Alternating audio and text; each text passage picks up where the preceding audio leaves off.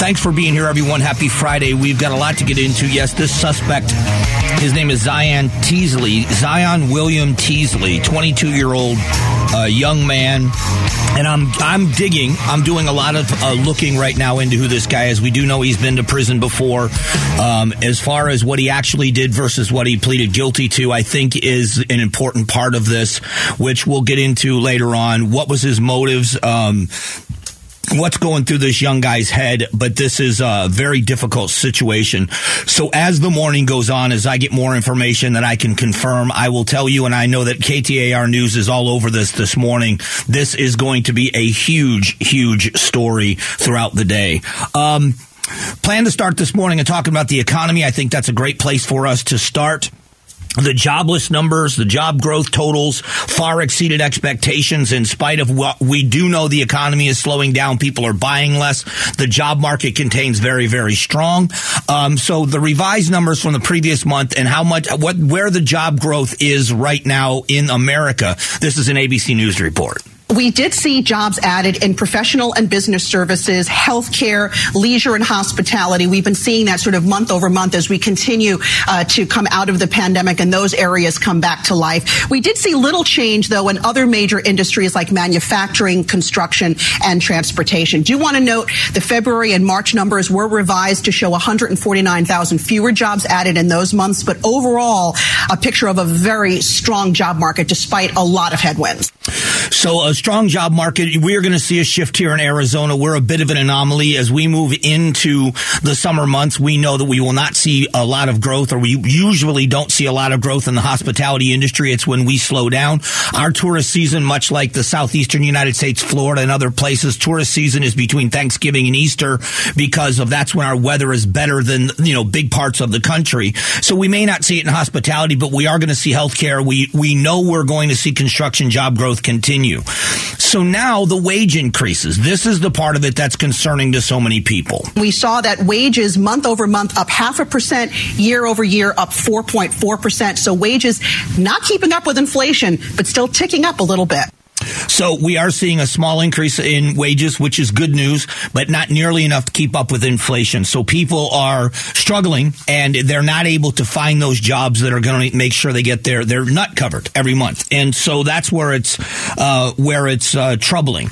A couple of the stories that I think are really important. One of them is uh, Zero Hedge is a great website to go to if you want to get financial news. Uh, they really do a good job in breaking things down with the economy and you can break it down a bunch of different ways. It's a great website. Um, one of the headlines says it's going to be bumpy. The world's largest shipping container uh, company warns of a downturn. They are seeing they this company Maersk. You, have you seen them before? Moller Maersk AS. They uh, ship about twenty percent of the world's goods on the seas, so they have a huge market share of the shipping containers that are shipped, you know, overseas and uh, by by ship, obviously. And they say that they are seeing a slowdown and a downturn on people shipping. So this is going to have that effect in the weeks to come. Um, the IRS came out with an interesting study, the migration data. New York, California, and Illinois all lost people and wealth. Florida and Texas, big winners of those wealthy people moving to those states. The latest IRS state by state migration data is based on tax returns filed in 2020 and 2021. And so uh, the Florida is the na- nation's perennial winner, gaining in 2020 the most net people at 256,000 and the most net adjusted gross income, 39 billion dollars. Texas followed with 175,000 people and 10.9 billion in AGI. In contrast, California, New York, and Illinois once again experienced some of the nation's biggest losses. California lost more people than any other state, losing 332,000 people, taking 29 billion dollars out of that economy to other states. What you do and how you set up for people to come to your state matters. It is a big deal. And when you look at this, it is one of the questions that people should be asking of your local and state government. Are we attracting the people that we want. We tax the things we want less of. We subsidize the things we want more of. Arizona has done a very good job, and I don't think the job is done. It is not done. But what they did was set the economy in motion to diversify and continue to move forward. What will we do as voters and our policies? We argue sometimes about things that are silly. I think they're silly. Uh, instead of the um, important things. If you look at the things that I think Governor Ducey, our former governor, as time goes on, because in the immediacy of everything, there's a big fight. But over time, history will tell the story of how people feel about that person in power. And I think Governor Ducey is going to have two legacies. One of them is going to be the diversification of the economy and the direction we started going there. The other is going to be school choice. Good, bad, or indifferent, those will be the two things he will be remembered for. And if you look at where the economy has gone in Arizona, it has gone in the right direction.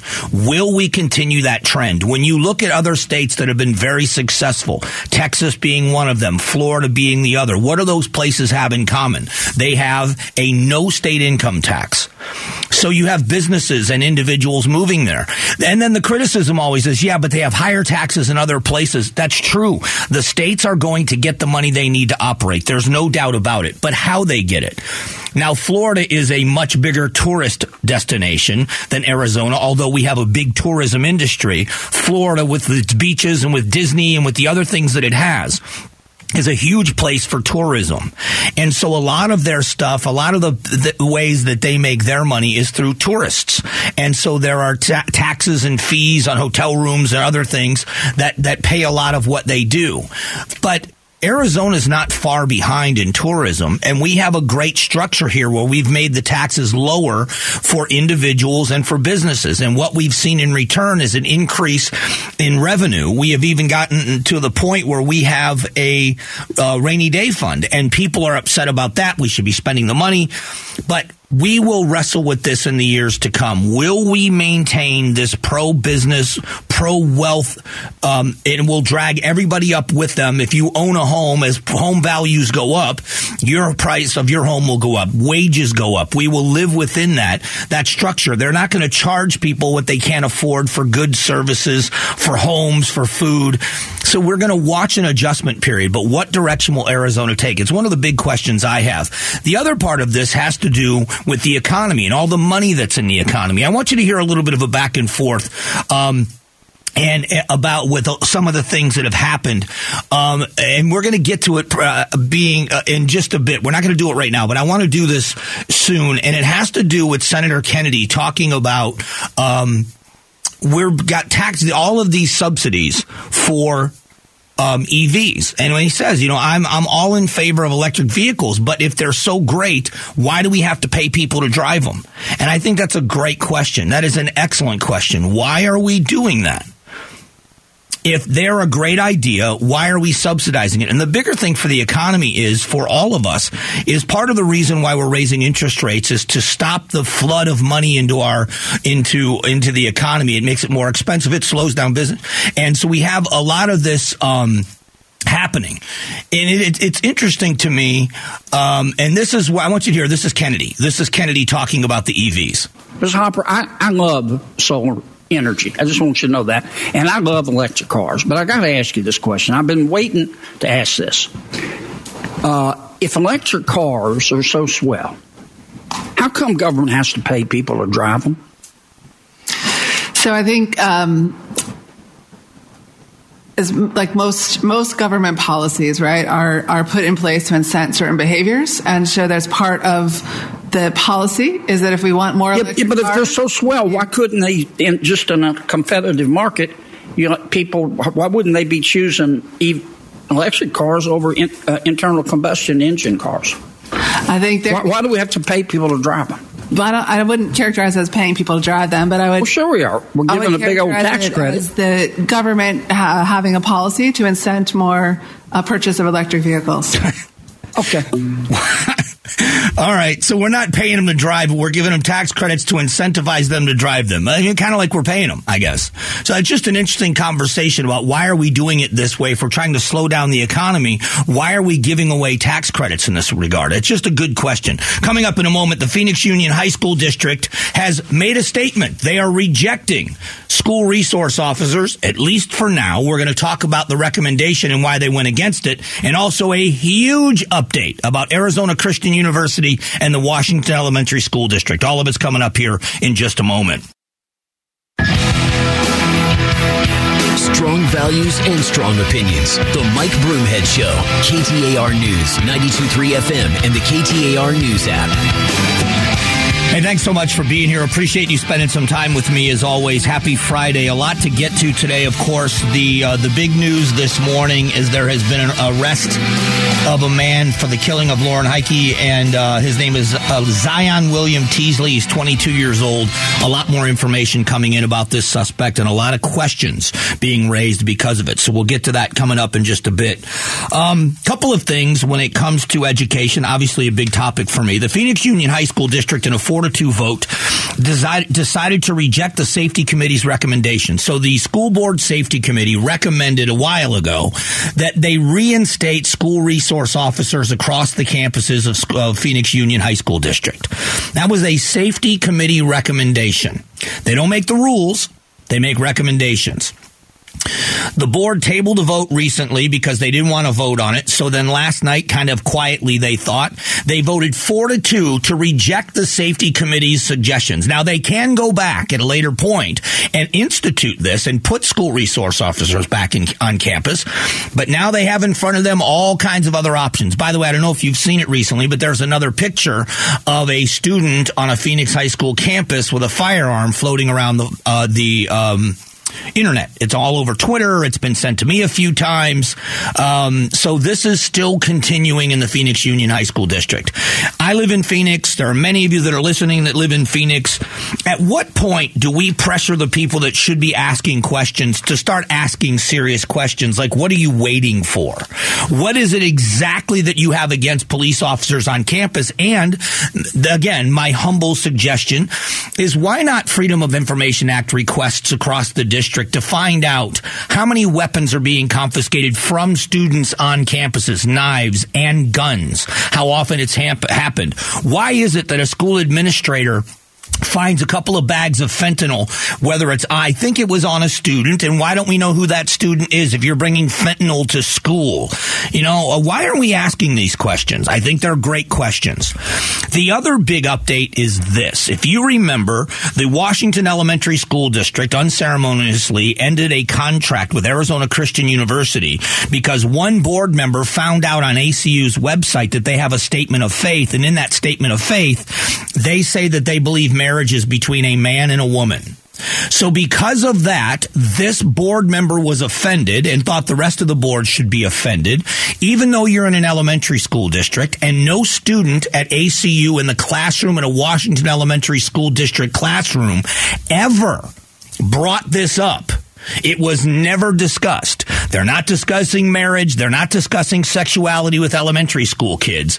The school board member didn't like the statement of faith, so they ended the contract after five years.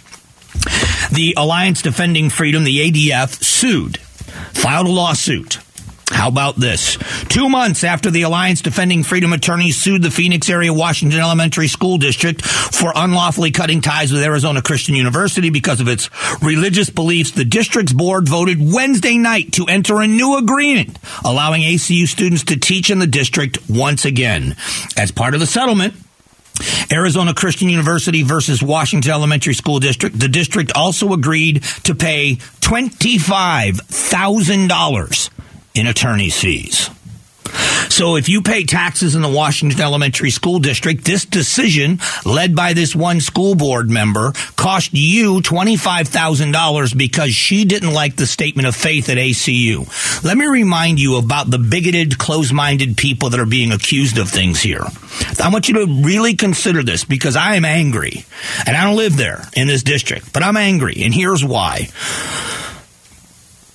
The reason why Washington Elementary School District did this because they believe that ACU's opinion is bigoted and hurtful.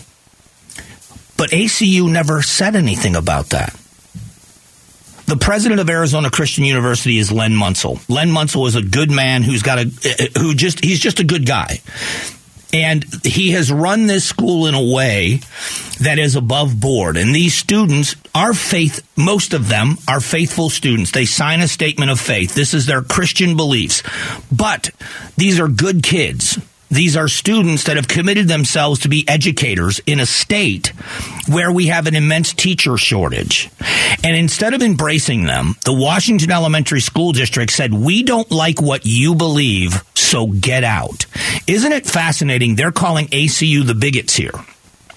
Arizona Christian University and Len Munsil and his wife Tracy both are very faith based people. Obviously, they have been for a very long time.